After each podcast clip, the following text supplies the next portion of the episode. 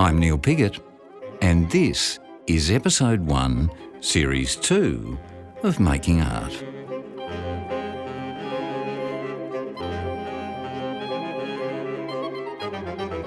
Each episode of Making Art features a conversation between me and a colleague in their creative space about their journey and their creative process, how they make what they make. And the conversations aren't structured. I'm desperately fighting my inner control freak by allowing these conversations to go wherever they want. And given it's the beginning of a new series after a 12 month break, I thought I'd set myself a real challenge and talk to a couple rather than an individual. So I bailed up actor, writer, director, producer Robyn Butler and her partner, the actor, writer, director, producer, and I have to say, excellent coffee maker, Wayne Hope. The two met as actors on the comedy series Tall Tales But True back in the late 90s, and after what Robyn describes as a gentle, caring, and respectful courtship, they entered into a personal relationship. And they took that relationship one step further in 2004, when together they produced, wrote, and directed and acted in their first television series. Stories from the Golf. That's a Volkswagen, not a tropical destination. Was a series of five minute satirical pieces set around a Volkswagen. It was the beginning of a creative collaboration that seems, in no time at all, to have given us a catalogue of beautifully observed, award winning Australian television comedies, including The Librarians, Upper Middle Bogan, Very Small Business, Back in Very Small Business, along with the children's mockumentary comedy drama Little Lunch, which was adapted from the books of Danny Katz, the feature film Now Add Honey, and now a new children's detective show, The Investigators, and also recently a web series rather topically called Love in Lockdown. I met with Robyn and Wayne at their offices in East St Kilda in a room dominated by a whiteboard covered in notes, arrows, character breakdowns, and potential plot lines which looked suspiciously like the beginnings of a new something. And after Mr. Hope had made me a more than acceptable cafe latte, we all hand sanitised and sat down across the table, observing appropriate social distancing. And with the morning sun streaming through the window and everything in place, I pressed the red button. Ladies and gentlemen, Robyn Butler and Wayne Hope. We were just talking before about it looks great now, a whole lot of stuff that you've made, and you're working on new stuff, and you've just got a kids' series that's internationally successful. But let's just go all the way back to about 2004, let's say, when you did a series of interstitials for SBS. That was Stories from the Golf, yes. Stories from the Golf. Mm. It seems, look, I look at what at, you, at the passage of work from then to now. They were really quite biting social satires, those. And now there's this beautiful, um, nuanced, generous social commentary. How's that journey taken place? Oh, that's an interesting question, question, isn't it? Wow. I think I think when we're young, when you're young, and I see it all around now with young people, particularly with Twitter and social media, there's such black and white about everything. You know, it's there's just a right and wrong, and I think as you mature, you you just mellow a little, and I think when we were young, we comedy is so often an expression of your anger and you can't do you have no power mm. as a young person particularly as a young unemployed writery actory person and you feel the only tool you have the only weapon in your arsenal is is your is your words and your craft and so i think we used anger comedy to, to sort of to disguise our anger. And um, and then as we got older i always say i think it's like the closer we get to death the more we want to live and have hope and light. You don't think about that when you're young do you? You don't think about you hit the pessimism harder Yeah. because you you I think you think you can invoke change more to uh, which is part of youth. You go harder. You think everybody's listening. you think everyone's listening, and you think you can change something with a story. Um, and it's not that you can't have an effect, but I think over time there's a complexity that comes. You, you understand complexity. Well, we do, don't we? I mean, we and and it's interesting, isn't it? Because you know, uh, as as I'm beginning to understand more about the grey that sits between the black and the white, I'm seeing the world becoming more black and white. I know. It- particularly, I mean, it, it- politically, it's very partisan. Uh, Facebook, this idea that you know, there's there's the I'm right here and you're wrong, and the and the and the frustration that I think is is demonstrated by people who who who vent their spleen on these kind of uh, platforms because they can't seem to find a way to accept that there is some sort of there's a whole raft of things between those two poles. And also the idea that you think you're going to change someone's mind by having a fight on Twitter. Like I just I just think the the stomach churn that that would give me I, I just I couldn't cope with it because I've been you know we've had a couple of explosive family arguments over out not between Wayne and me but between you know with with Extended extended, family. family. or f- friends of family like I there was one particular one in Queensland that I remember with friends of the family who were at the house, which was just explosive. And I sometimes think about that. It was about refugees and, you know, the usual kind of left right sort of partisan dilemma. And I off, it often comes to mind when I see these people on Twitter because there was no way that guy was going to change our mind, and there was no way anything we said was going to change his mind. And you just, the bubbles have gotten bigger Mm. and smaller Yeah. at the same time. And, you know, the And- ideology is smaller and it's, And I think our push, as that's developed, has been to try and go in the other direction and put characters, the central characters, as much complexity as we can, has been an active focus of ours to go, how do we not polarize so quickly? How do we take someone who, first flush, asshole, second pass, how do we bring us into an understanding of their reality, and third pass, possibly like them? But, but our politics, interestingly, have not changed one iota. No. It's not like we've slid into the central kind of, it's not that. We, our politics have not changed. I think our skill has been in reaching a broader audience to maybe, maybe change a mind that way. I think everything we do has a point of view, but you create, you have to create empathy because you, the bubbles, you, you have to burst the bubble somehow and it's via empathy. Was it the politics?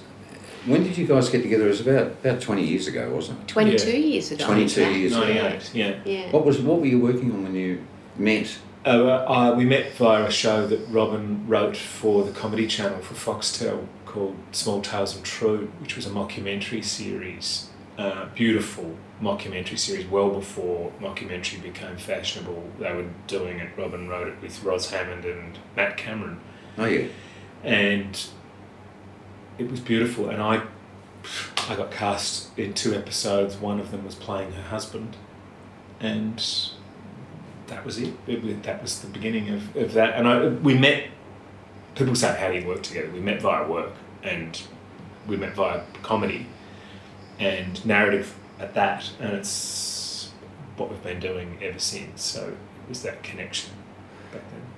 And for you, because you're a stage actor Yep. principally, and actually uh, my long-term collaborative partner, Julian Meyrick, we became long-term collaborative partners because you pulled out of something, and I took your place. Really? Really? Ned Kelly. Yeah. Oh yeah. Wow. I wonder what I I must have. I think it might Got have been some- the castle. Yeah, I think it might have been the castle. Oh, wow. What a bum move that was. Yeah. Isn't that incredible? You found a partner and you were in the castle. That's incredible. Yeah, but then you found a partner. Was so when you got together, um, I, I, did you kind of go, "Hey, let's make stuff together," or did you say, "Did the what came first, the or, or did it come together, or how did it how did it evolve?" The, the work came a little bit later. I had been, I'd been working in television for a, f- a few years in bits and pieces. You know, I, I'd worked on the Eric Bana show, the sketch show, which is how I met Roz and Matt and this team of people.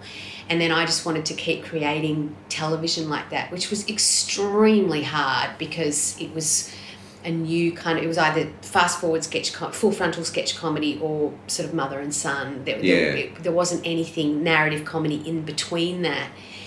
But I was determined to do that. Did you find it difficult as a woman trying to do that at that time? Fuck yes. Yeah. I was the only woman in the room for most of my career. For, you know, there was me and seven blokes, or Roz and me and 12 blokes, or me on stage. I had a short, did a short burst of stand up when I first moved to Melbourne. It was me and seven blokes. It was constantly, and I was constantly, yeah. And I, it's so funny. I say this much more. I mean, I've always said it, but I can. After Me Too, I feel like I'm allowed to say it more because I always felt like I've got to be more polite about it because then the men won't employ me it's fucked up. It's fucked up, you know. But absolutely, and there is. I mean, it still happens. I'm. I'm. I still. I bristle, and it's, has happened less and less. And also, I have I've owned my space in the world a lot more. But you know, just over the years, even working with Wayne, I've seen that develop a lot. But you know, just people address him first, or people say, uh, you know, our names go in alphabetical order, but people go Wayne Hope and Robyn Butler. And I, it's just, it's so endemic. It's so intrinsically, it's just in people's heads, and they just go, he comes first. Sometimes in production meetings, you notice people address him and not me, and it's They don't work for very for us for long though. it's nothing to do with Wayne. Wayne is the most generous, collaborative, you know, sharing partner. But it is it, it it's those little things that you notice. more. It's not people being, you know, I've had my fair share of people trying to fill me up in you know inappropriate moments and things like that, of course, and saying inappropriate things.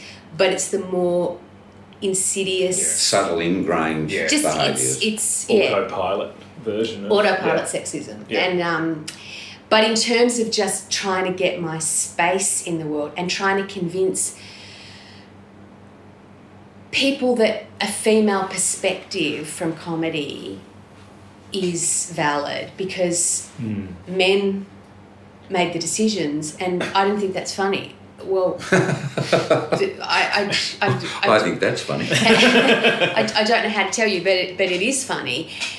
And then women are used to watching. You know, we grew up watching Monty Python, and we grew up watching, you know, Well, Benny Hill, where where where women were objectified Yeah. and that sort of thing. Yeah. Well, That's it's- for, for comedy. it's and it's not But even- just it's not just the the, objectification, Yeah. but it's even in the it's what's funny is men being funny. So to see a woman being funny is like, well, is she? Because that's not what I grew up with, and I was the same, you know.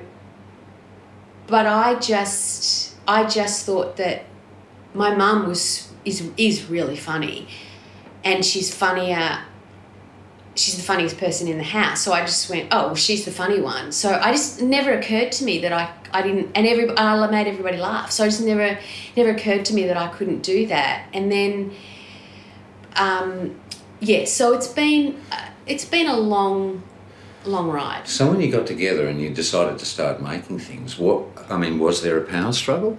I mean, given that you had that uh, sense of uh, men being more respected in that in in our business, was there any sense that oh golly, I'm working with this guy. I know we're in a relationship together, but is there any kind of No, I. Well, you should answer that because it was your. You I, tell I me. could tell you, no, there wasn't any power struggle. There- No, there wasn't. It wasn't. It wasn't a power struggle. I think, if anything, we wrestled with our own demons of various things. Yeah, but it was the right time for us both. We were both reconciling kind of who we were as around 30 something to go, okay, what am I doing? And coming into the relationship, we've both been in other relationships and it was a reckoning in that sense. But I, my background, my had um, my father left when I was quite young, so I was brought up by my mum, a very strong woman who had a small business, um, and I saw that as the norm, and her being in charge both financially and in a household. And I have two older sisters, and so it wasn't it was never threatening to me. It was just a, a norm state, and my father was you know kind of pathetic in my eyes, if anything. So there was the, the strength from women wasn't threatening to me. It was kind of welcomed and nurturing, really. And Uh, it was. I, I'm so. I always say that, but I'm so grateful for Wayne's mum being so strong because he has no problem. And I would say, just on that, like a couple of times in our careers, maybe when I've started directing, and you know, I feel sometimes like Wayne might have overstepped the mark when we're on set, and he might say, start explaining to people how it's going to work or something and taking my voice and I just but I'm really able to say to him like just take him aside and go don't do that. I'm I'm I'm directing. I'm doing this and I don't like it when you do that. And he goes absolutely sorry. Like it's it's not a and that comes out of I know that comes more out of a place of love. He's trying to help me rather than I'm going to tell you how this is working because and the fact that we were able to have that immediately worked out in a conversation at the time I know is like it's just not a it's not a thing and that's really important that's that's as important for me to be able to say it I finally got someone that I can say I don't like that Yeah. when you you know put that out there. yeah Um, that first show we made, circling back to stories from the Golf, Robyn and how we started doing work was a succession of you know both working independently. I was getting probably a bit of acting work still at that point. Um, Robyn was tr- writing, trying to get projects up, and that was Robyn coming up with the idea for stories from the Golf and coming to me and going, I think I've got something, you know, maybe we should make this ourselves, make three five minute episodes ourselves. And really, it was Robyn was the first one to, that was the birth of the company. yeah. And it was the a change in mindset, especially for the time, because there's no online world at that point. Well, there was, but there wasn't content. YouTube wasn't there. So to, to take ownership in terms of production was a kind of radical thought to go, let's make it. And Yeah. go, well, how? You know, I was I at suppose college. Frontline was doing it they were Yeah, they were just picking up Mm. kind of high eight cameras and doing that thing. You know, I was at college only, at, at university only. You know, ten years before that, and it was still a million dollars worth of editing equipment that you had to find to go and do. So Yeah. this is ten years later, and an iMac is suddenly there, and and so we took the lead. I was pretty tech savvy, but it was Robyn that went, let's change everything and take control of the means of production. But this is where we were great too, because, together because I would have the idea and I would say that, and Wayne would go, "Great, sure." We'll, we'll, it's been like that ever That's, since. that's, that, that is how it works. how it works. it's We off- can do that. Yeah, Uh, and it's and it's strange because it's always off the idea. There's something about the i- when the idea, the creative idea, is strong enough. You know, don't you? You do, and you back it Yeah. hundred percent, and you back it, and sometimes we've backed it with extreme risk, Yeah. um, with no money or like the the. So how did I mean when you did stories from the Golf?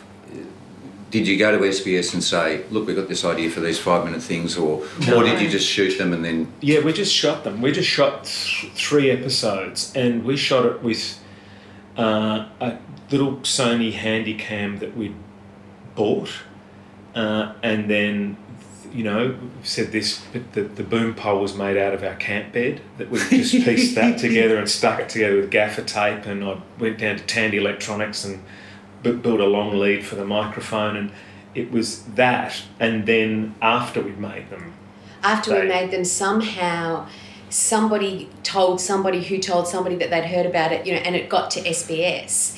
And they, we got this call out of the blue from this producer at SBS who said, We're looking, we need a five minute slot filled on Saturday nights.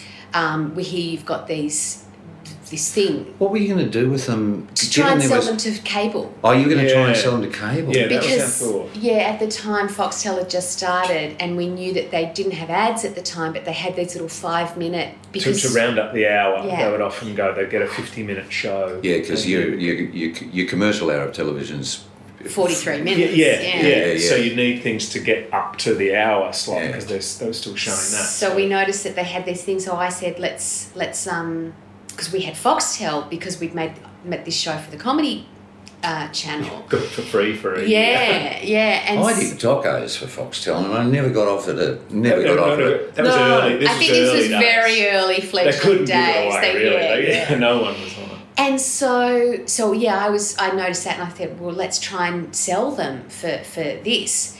And so it was literally, it was just off the smell of an oily rag, and we did. We we got up at five a.m. and made all the rolls and lunches for the Yeah. everybody that day, and it was so wonderful. And then yeah, SBS got in touch, saw the three that we had made, and said, "I love it. Can you give us 13? Wow. And suddenly with 13, I mean, it was the tiniest budget you've ever seen. It was still, it was totally guerrilla, but it was incredible. What it gave us was a production company credit because we had um, 65 minutes of television. We had 13 five minutes. We had 65 minutes, and that qualify, let us qualify For the funding authority. The funding. Yeah. So suddenly, We were writers, directors, producers with 65 minutes. We went, You- now we can apply snuck to in, film Snuck in by five minutes. Yeah, yeah. in it was increments. incredible. We got there in increments. Yeah. And, that must have been, but it also must have been empowering too, I, I, I guess. It, it must have taken you to a new level in terms of self belief. Totally. Yeah. Uh, totally. I think you, because going back to Neil's question earlier, like you, I, we travelled to Europe the first year that we met. Yeah. And we were on a train from somewhere to somewhere Bilbao to Barcelona. to Barcelona. Barcelona. And when we got out of the train, you found out you didn't get a job. I didn't get a job. I'd auditioned for talented Mr. Ripley at MTC. That's what it was, yeah. Dave Stradinik. Dirty David Trotter. Just What? Never liked the man. Oh, Oh, oh, such a bombastic man.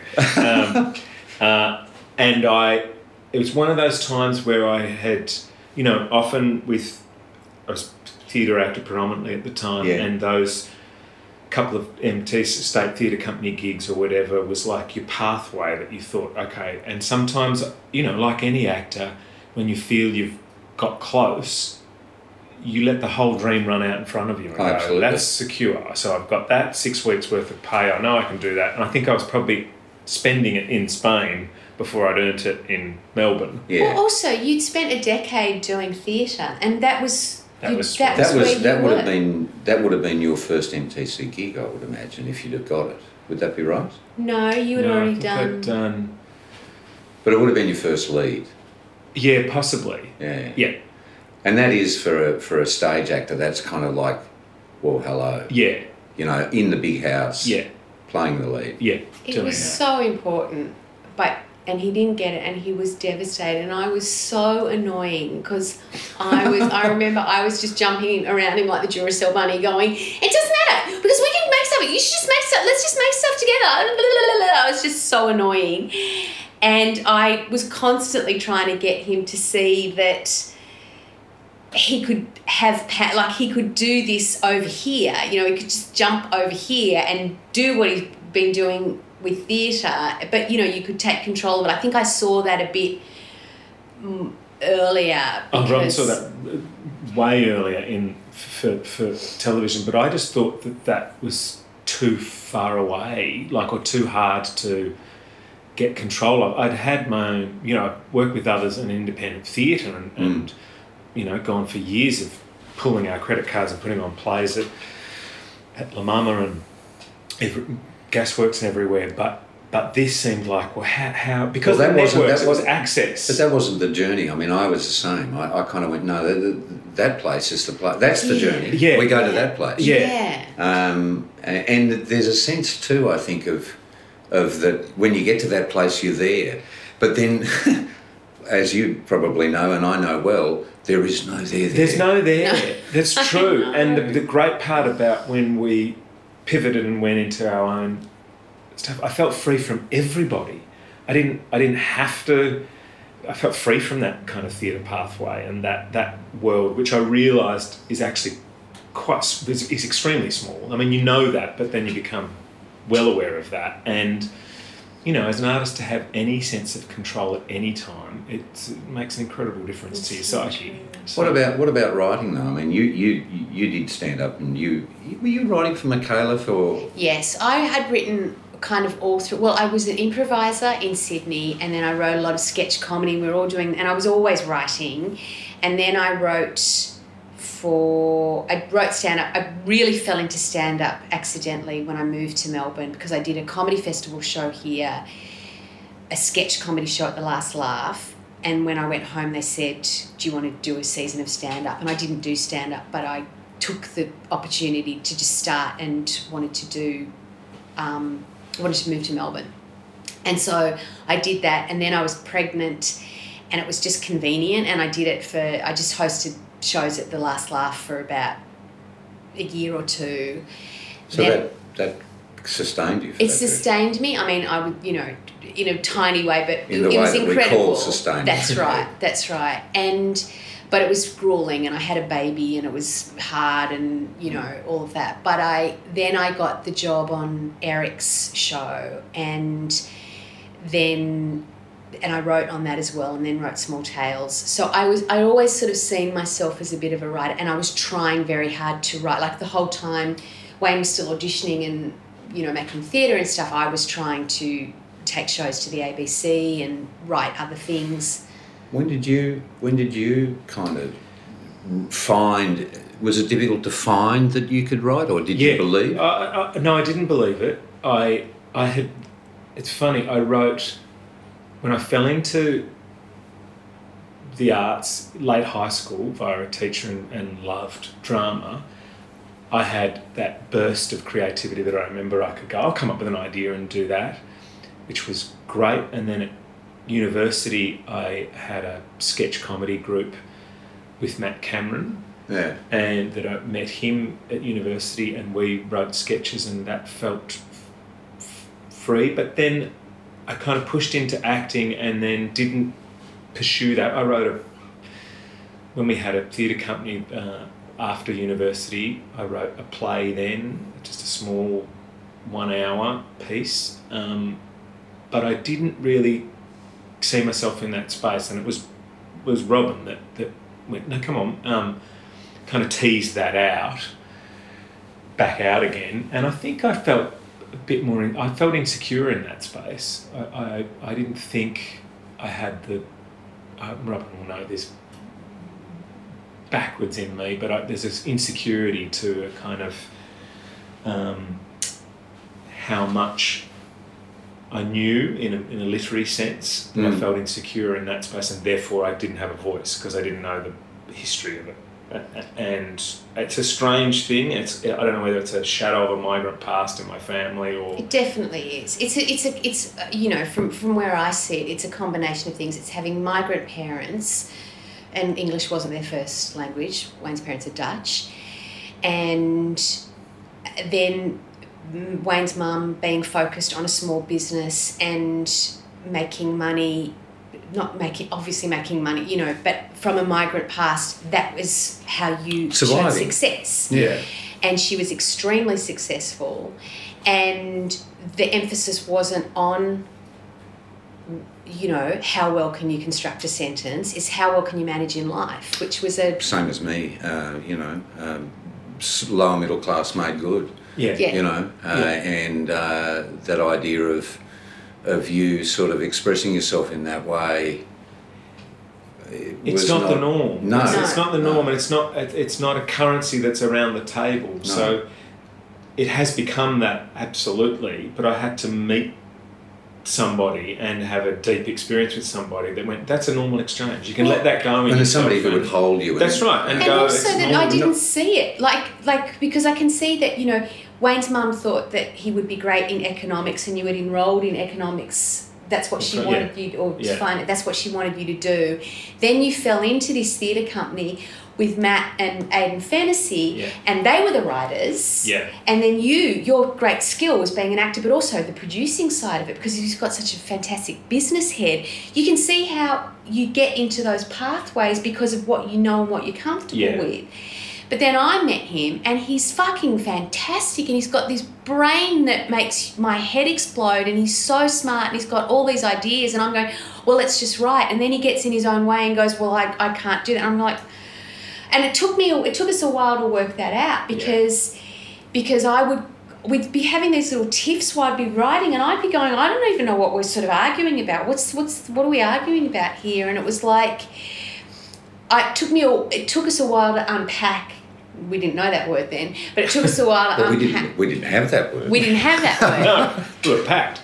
But you know, it took me a while to work out the the core of that that Wayne was insecure about his his ability to write or Yeah. you know, and which we we we've we changed that narrative, didn't we? Oh yeah. Uh, but that's the benefit of having a long. Collaborative relationship. That it Yeah. is. It, you can, you can change. You can develop Yeah, in, this- a, in the deepest of ways. It's, Yeah.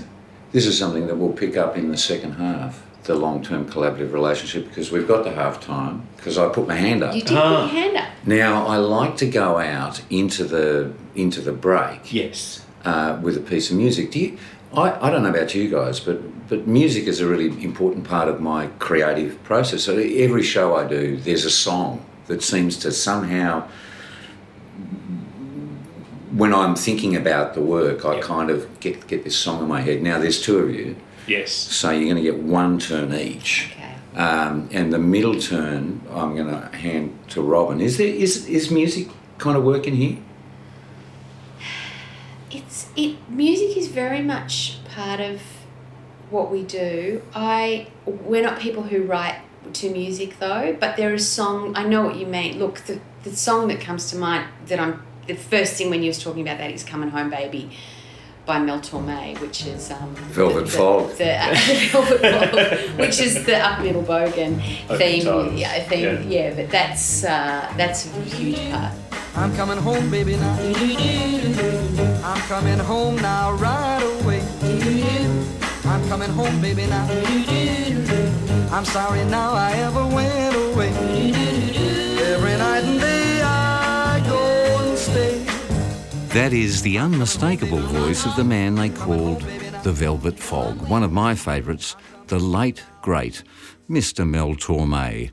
I'm coming home, baby doll. And you're listening to episode one, series two of Making Art with me, Neil Pigot. Now, I'm not sure if you're aware, but there's a bit of a pandemic going on at the moment. It's been in all the papers. And what that means for Australia's creative community is that we've been completely shut down, and a great many of our people, friends and colleagues, people you watch, listen to, those that enrich our community through their creative endeavours, are struggling. And not just with the financial ramifications, but also with the uncertainty. It looks like it will be a long time before we can even begin to get back to doing what we do. And with the way the various state and federal governments have responded to what is without question a crisis in the arts sector, has left a great number of us wondering if there'll be anything much left to return to if and when we can get back to normal, whatever that will be. Now, in a previous life, I was a committee member of the Victorian Actors Benevolent Trust. The VABT is one of a number of organisations around the country that offer financial support to performers in need, along with all the other members of the creative team, many of whom you don't know the technicians, directors, designers, mechanists, ushers, lighting operators, playwrights, all of whom are casual contract workers without any fat on the bone who right now are doing it tough. So, on the weekend, I had a brief chat with the president of the Victorian Actors Benevolent Trust, Sally Ann Upton, just to get a snapshot of what's happening from her perspective. Here's Sally Ann. So, tell me what you're finding amongst the creative community at the moment that you're endeavouring to support? What's the feeling? I think uh, total insecurity in the sense of not knowing what's going on. And like I was saying to you, it's we're used to having a wave of insecurity because that's the nature of our craft and what we do. But we've also been bumped, unfortunately, and forgotten in the sense of it's forgetting that we have a craft and we have a trade in all that's happened in the COVID world and all the insecurities that brings up with a, a virus. We've also fallen through the gaps of many things that the government has offered as help to the arts, but actually doesn't get down to the grassroots of who we are. You're actually also got people who are going, no, no, no, no, no, there's people worse off than me. It's hard for actors, isn't it, to and, and, and people in our business who who try to put on a good face all the time to actually actually confront the reality that we may not be working for another year. Yeah, well, that's what we but that's that's what we do as artists. We we do put on faces and go out and act out this play, and sometimes it's not what we're feeling inside, but that's our craft and that's what we love. But at the moment, people are really worried. Where where's their next stage? Where's their next platform? And as artists, we're always used to giving out in that moment we give out all the time. So to actually turn the energy around, to actually ask and receive, or take up an offer of help, um, it's just foreign to us. Mm. And so that's I think that's why psychologically as performers and artists or front behind they don't want to do that because there's always somebody else worse off than me but at the moment people are struggling and we really want them to reach out to us at the moment because we've had some campaigns and we've got some money. We don't have loads, but we can spread it and we can help people. And a lot of people think that benevolent trusts or funds are about old people, but it's, as you know yourself, it's not. We've helped a lot of young people, and you've got to think of the young ones that are coming out of courses or in the middle of a course that were or just starting their careers. You know and they're struggling as well. It's not just the actors either though is it sal? Because most of our stage technicians the, vast majority of them are all casual workers. Our, our mechanists our lighting operators all these and the designers directors even playwrights uh, i mean playwrights are, are in the same position that we're in without wanting to sort of uh, put the people in the creative industries in a in a special basket, um, we do live on the edge, though. Our, you know, not a lot of us have a lot of fat on the bone. No, a lot of people don't. Um, they they they love us. Don't get me wrong. You know that they love us, and we feel very loved by the people that love the arts and support the arts. But some people think that if you, they see you on television, we've said this before, that you, you're rolling in the hay. You, know, you ain't. There's only 3% that are in that million dollar bracket. The rest of us are working, hard working actors. And on this, at this time, we also lost the jobs that support us. Like, you know, celebrant or whatever you whatever. Those part time jobs. Yeah, that... that all went as well. It's like Nadine Garner said, you know, everybody in Australia understands what it's like to be an artist that's been affected in that way now. It's uh, it's interesting too. You said you know we're used to riding the wave, but from from our point of view, we are looking at a pretty long wave here, aren't we? Yeah, because we don't know what's going on. There's a lot of this we just don't like. Face it, it's bonkers. We have no idea why, what the hell's going on. We've just got to all sort of ride this, but we've also got to bloody look after these people. I just want people to start asking the benefit, you know, our funds for a bit more help, and we'll, you know, we'll try to do that. That was the president of the Victorian Actors Benevolent Trust, Sally Ann Upton. Now, if you'd like to help support the trust in your state with a donation, I'll have some information as to how you can do that at the end of the episode and on the website www.makingart.com.au. But now it's back to my conversation with Robyn and Wayne. After a short break and a bit of socially distanced stretching, we reassumed the position and I began by relating a relatively recent travel experience. You know, uh, last year, my partner Hannah Bertram, the uh, visual artist, uh, got a little gig in New Orleans in the United States. And uh, I, I went along for the, for the ride, as you do and uh, went down the famous Basin Street on a Saturday night. And I swear to God, it was wall to wall people falling over drunk. It was quite incredible. Anyway, there was a guy standing at the door of one of these clubs, and I said to him, Where do all these people come from? And he said to me, New Orleans, New Orleans, the town where every American librarian comes to let their hair down. Now, I don't know if you kind of noticed, but that was a bit of a segue. Yes, I liked it. I wondered where it was going. Yeah, I thought you might. Yeah, you had a, you had a puzzled look about you. What what I mean the lib, I mean back in back in sm- uh, small small business was the kind of the the first bigger series was it? Is it? No, am I right? librarians. No, the was librarians first. Librarians was Yeah. first, yeah. Yeah.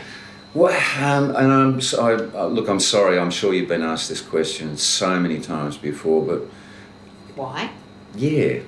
Uh, uh, and how did you two arrive at that place? Well, it was an interesting genesis, that one, because during the Eric Bana show, I had developed a sketch called Lynette the Librarian, and we never filmed it. And um, she actually was nothing like Frances, um, the, the character I played, the head librarian of the librarians. But Roz Hammond and I just loved this world that I'd created. And she had been working a lot at the local library, and we wanted to work together again. We hadn't worked together since Roz had been working at the library. working, uh, just working on her own stuff at the library. Oh, oh sorry, sorry. Yeah, using the library As a as a space. space. I thought I went into the library. I didn't see Roz behind the counter. And so Rosie and I wanted to do something together. And we started working on this thing. And I think, did we apply for funding as our company? We did. We applied for to Film Victoria for seed funding. They used they had that, which was you know just five thousand dollars for just to seed an idea and, and just flesh it out and try and see where it came. So we went, okay, well we'll, we'll go for that. And then we got the money, which felt like winning Tattslotto at the time to get money to write an idea. Like it was just extraordinary. And this was after Stories from the Golf, but sort of in this, we were still in a kind of wasteland of, you know, doing things like might have started working on the radio. I don't know. Anyway, the time frame is weird, but in terms of just getting funded for your idea seemed incredible. Then Rosie went on, she got a job, a theatre tour, and went travelling for 12 months or something. Yeah, She around Australia disappeared. on, the, on I can't remember the theatre show, but sh- Maybe it was Secret Bridesmaids business. yeah, I think it was.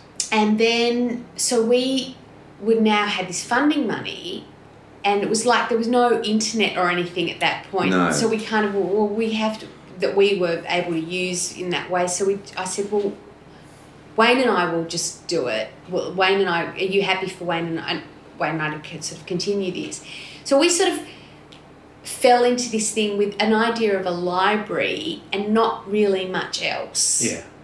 And then as we started developing it, it was the time of um, John Howard and asylum seekers. It was Children all overboard. Yeah. starting to happen. Yeah. And so we live in St Kilda in Melbourne, and we had frequented the St Kilda Library, you know, for With kids, many, many yes. years. And Children's it's, Library. it's a, just an incredible um, melting pot. Isn't Well, this it? neighbourhood used to be because I mean I I've been here now for a very long time as well, and I think uh, we had 250 students at St Kilda Primary when Keone was going to St Kilda Primary, Yeah. and 49 different ethnic groups represented. Plus, we had the units, so there, the, there was a broad socio-economic demographic. That's Yes. And that made it a really fascinating neighbourhood. Yeah, It was. It was, and the it was everybody was in the library. There were homeless people in the library. There were the well heeled in the library.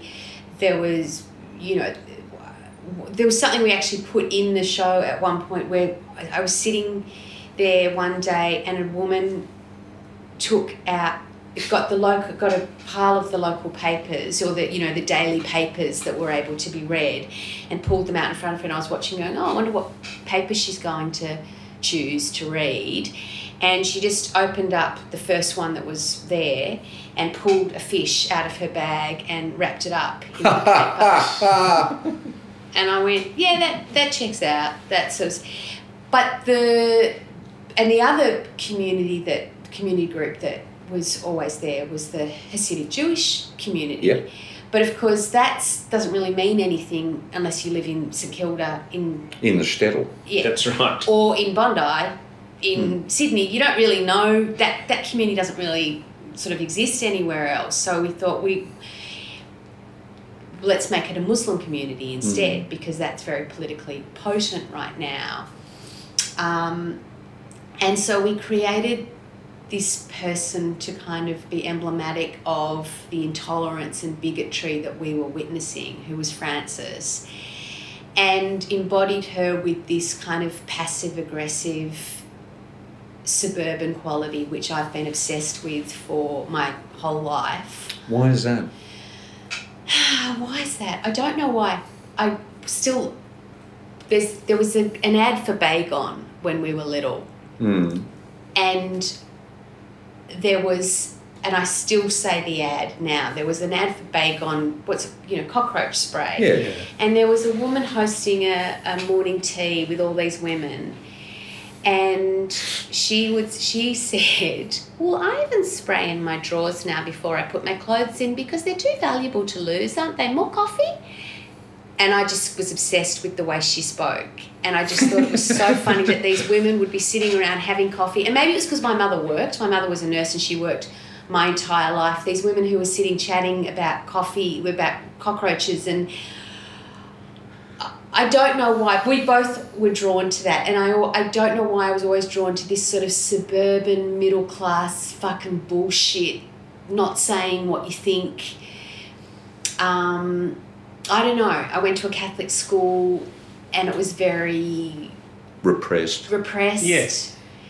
The repression really it was something we were very I think we interested. both identified with that because we hadn't, we didn't come from artistic families necessarily, so that even you were encouraged, but to find your voice, to, to, to speak freely, no matter what you thought, we, I think we both grappled with that to a Yeah. sense. So a character that is passive aggressive and saying something sideways, we both identified with and could write to very easily and Yeah. comically. Like that was it was like a a vein that we struck that went And we thought it was easy. So we surrounded Frances with all these people that she would just be so irritated by, you know, and we were right, gay Asian, a woman in a wheelchair, a free, sex, sexy sort of blonde,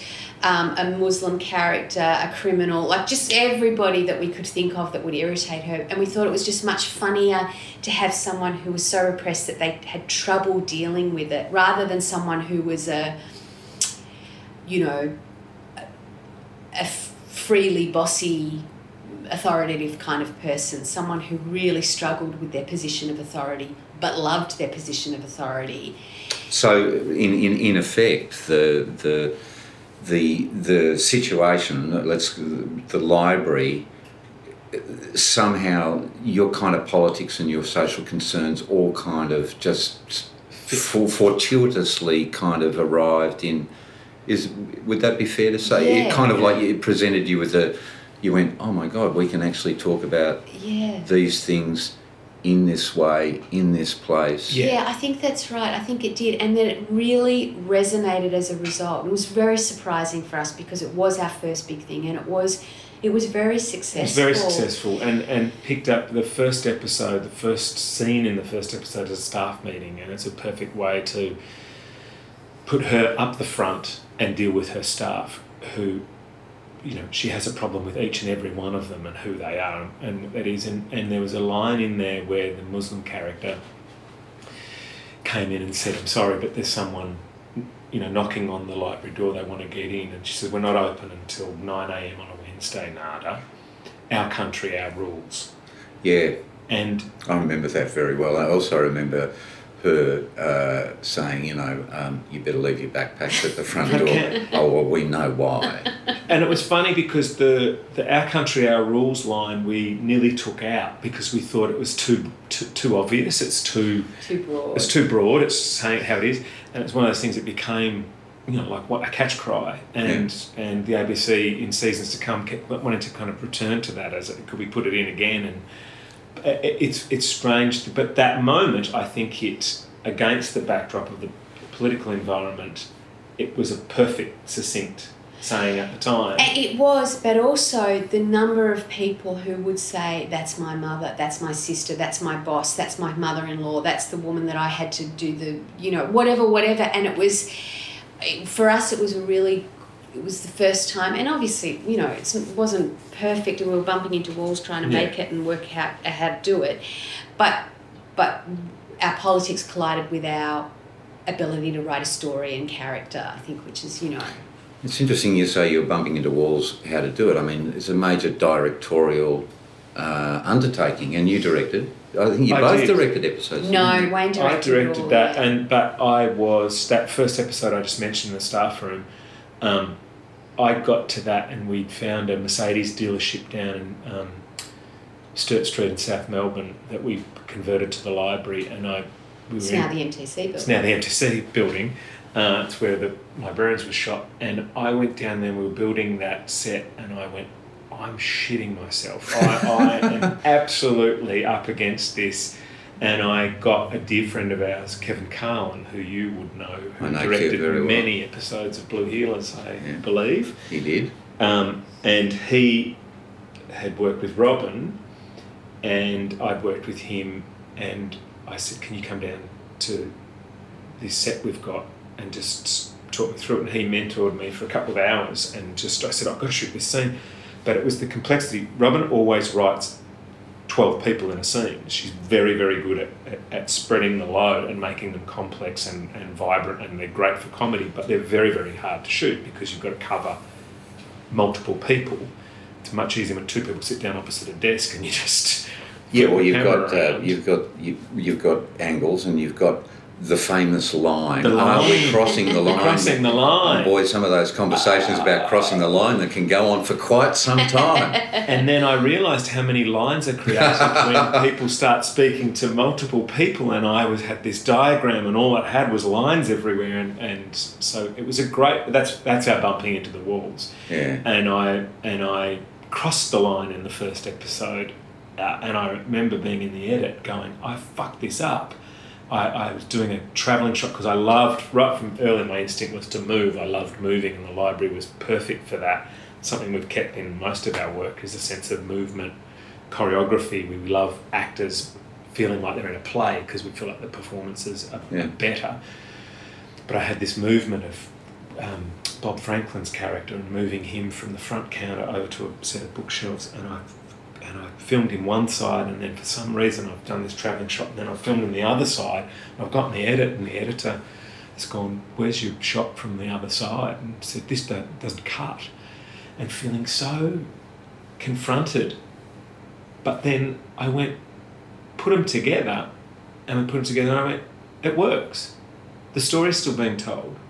And it was a great lesson in going, so what happens if we still cross the line and still keep it? Like, did the crossing the line police arrive and just freeze the ABC at Gordon Street and then There's free only- us up?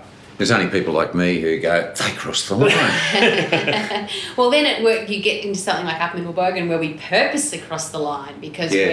we're we're playing with it then, and we want to, you know, fuck shit up, you know. so it's it, it it's funny, but um. We were learning as we went. Oh, we was learning, yeah. And it's funny, you know, because sometimes you can feel a little bit embarrassed as you're moving through. You think, oh, that work was so raw, and oh, it didn't, you know.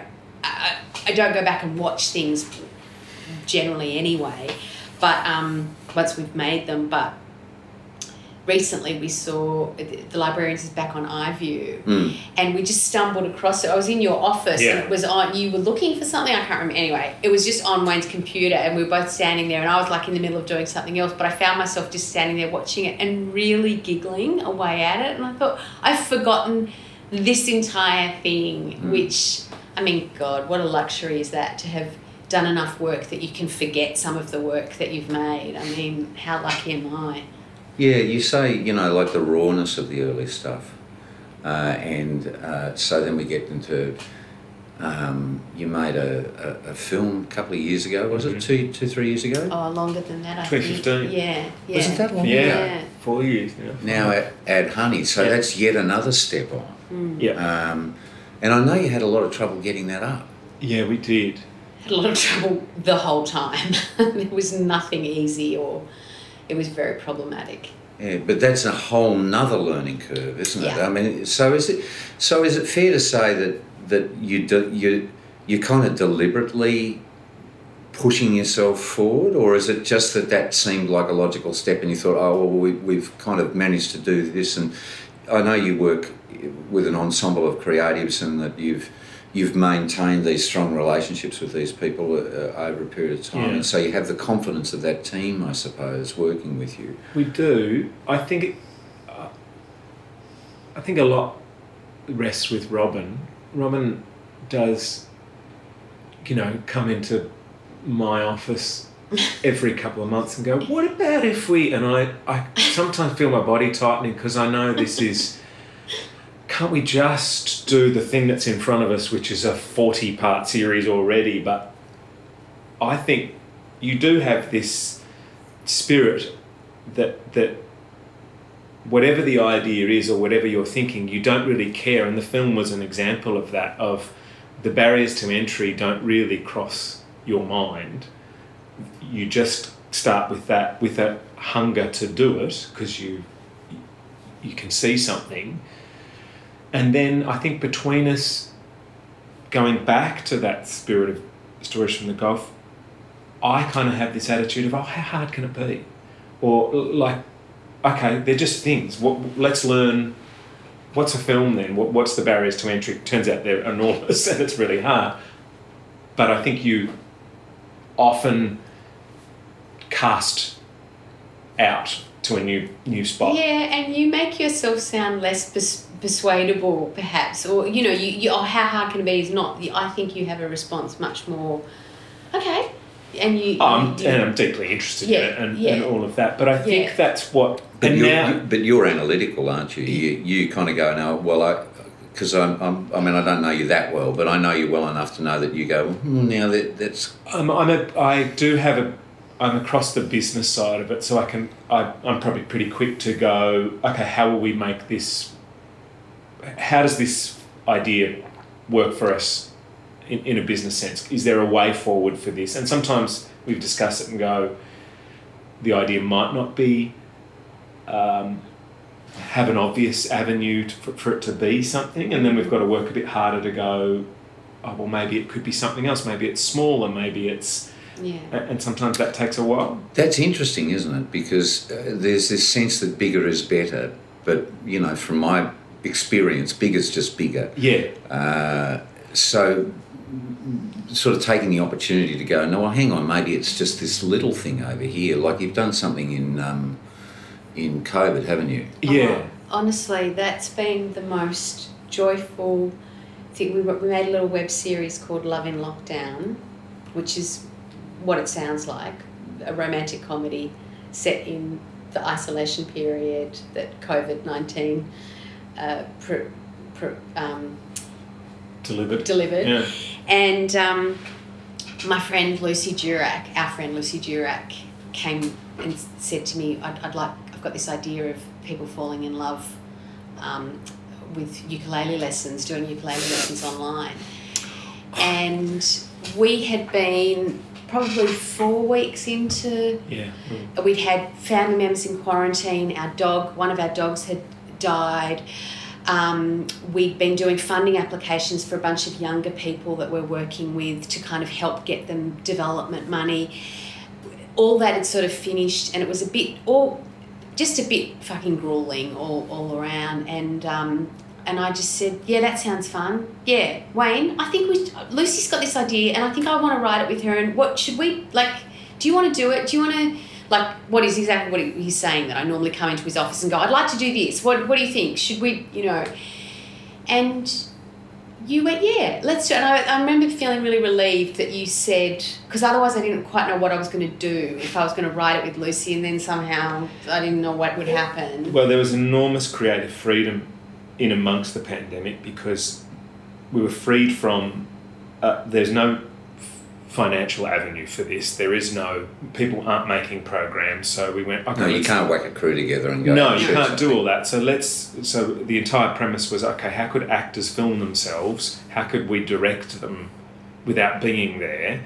Um, what's the practicalities of filming it, getting that material? So in a creative way, it was incredibly exciting. It was very fast because Robyn said we need to get this, make it, and release it before the pandemic, before we're allowed, the restrictions are eased because the, Otherwise, it has no currency. That's right. That's right. Yeah. That was exciting. Yeah. And so we hadn't felt like that since Stories from the Golf. We hadn't felt that rush of we're just doing it. No, we Because to haven't me- asked anyone. To be honest with with the thi- like say the Inbestigators, the show that we did for ABC and Netflix, and it was the most huge thing to do. People go kind of you say the feature film, we're like that we, that was enormous, but the kids TV is the hardest thing, isn't Yeah. it? It's so big and grueling and so much to manage and so many parameters. And I often say to Wayne, I just want to make a web series. And he's like, You're not making a web series. Like, and um, I was, I just constantly want to get rid of the circus. Not that I don't love making it, but sometimes the Simple. This, yeah. simple. And so Luce and I just worked out the story over a couple of days over Zoom, and then I wrote the scripts up over a couple of days. It was the fastest thing I've ever done in my pajamas, just in my office, like I just did it. And then meanwhile, Wayne's sourcing camera equipment and mics and from all sorts of places, New Zealand, weren't you? Waiting for couriers that didn't turn up, trying to get it to Eddie Perfect in Sydney. Lucy Mel, but it was it was exhilarating, wasn't it? Yeah, oh my it's great. god, we loved it. What does that tell you? Uh, I guess. Well, it, it's that we don't we. The business is we've always said we say the business is linear in that it's not. Um, we, we very rarely ha- have. Uh, we- we've never had two shows going at once. We always it's one then the other then the other. Sometimes they've dovetailed, end of production and start of production, but its purpose. I think that says a lot because we we're interested in the idea more than the scale. So it's one thing that we're interested in, and we and we because we write, we both direct, produce, do the post production. It's a linear pathway, and then it's the next thing, and whatever that next thing is, be it a film, or we pivot to children's television, which nobody expected.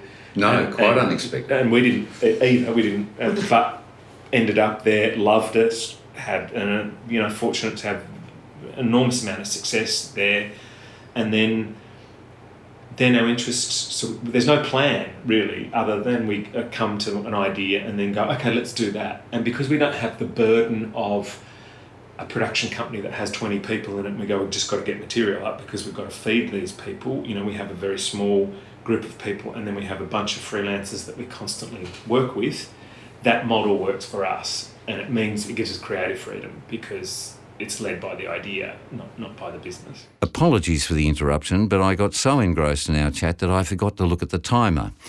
And we went way over. So, this is what we refer to in the business as a clumsy cut. And in keeping with my policy of not going on for an hour and a half, I'm going to deftly segue into Wayne's choice of song. Like this. Now you get to pick the music that we go out with. Well, what about off the back of our responses?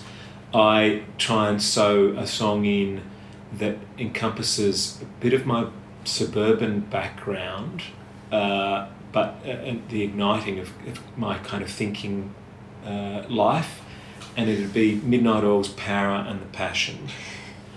Uh, the awakening of my political self and uh, and, Your and my suburban Roots. roots, and uh, and the passion itself. God bless you both. Thanks. Thank you, Neil. People wasting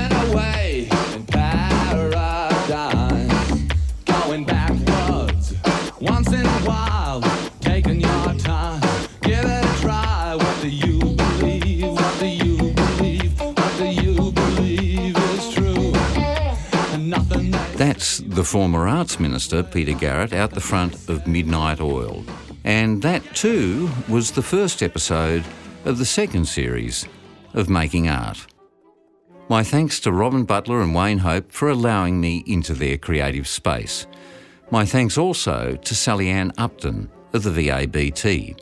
Now, if you'd like to donate to the VABT, please visit their website www.vabt.com.au or you can do so on the Making Art website www.makingart.com.au where you'll also find some photos and links and, of course, episodes from our last season. And if you have time, please review us on whatever platform you listen to us on and pass us on to a friend. Column for Saxophone Quartet.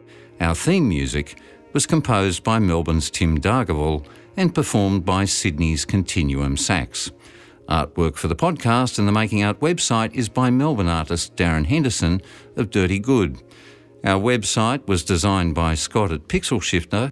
Technical production is by Matthew Gerbercorn at Sonic Playground, and the show was written, recorded, and produced by me, Neil Pigot. Join me in a fortnight when I'll be talking with the singer songwriter Paul Kelly. I'll leave you now with the Velvet Fog, Mr. Mel Torme. I'm coming home, baby doll. I'm coming home, baby, now. I'm coming home now, right away. I'm coming home, baby, now. I'm sorry now I ever went away. Every night and day I go and stay. I'm coming home, baby. Come on home, Coming home, baby, now. you know I'm waiting here for you. I'm coming home now, real soon. You've been gone, Coming home, baby, now. you don't know what I'm going through. I'm coming home, I know I'm overdue. Since you went away, Expect me any day now, real soon. I'm coming home, come on home, coming home, baby, now. you know I'm praying every night. And everything is gonna be fine.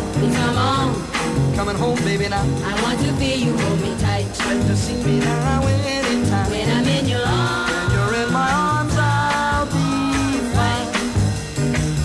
coming home, come on home, I'm coming home, baby, now. you know I'm counting every day. I'm coming home now, yeah, yeah, yeah. Use your phone, I'm coming home, baby, now. and baby let me hear you say I'm coming home, you hearing what I say. that you're coming home. And I never will go away.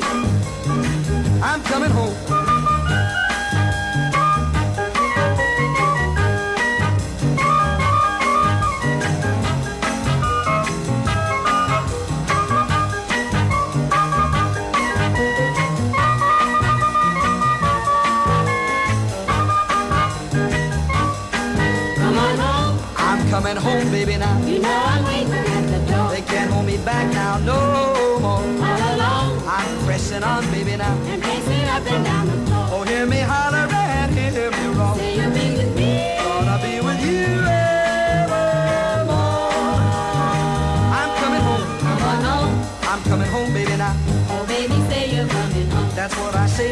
I'm coming home. Something's wrong.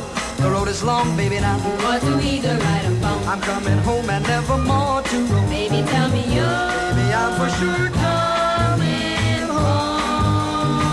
I'm coming home. Coming home. I'm coming home, baby, now.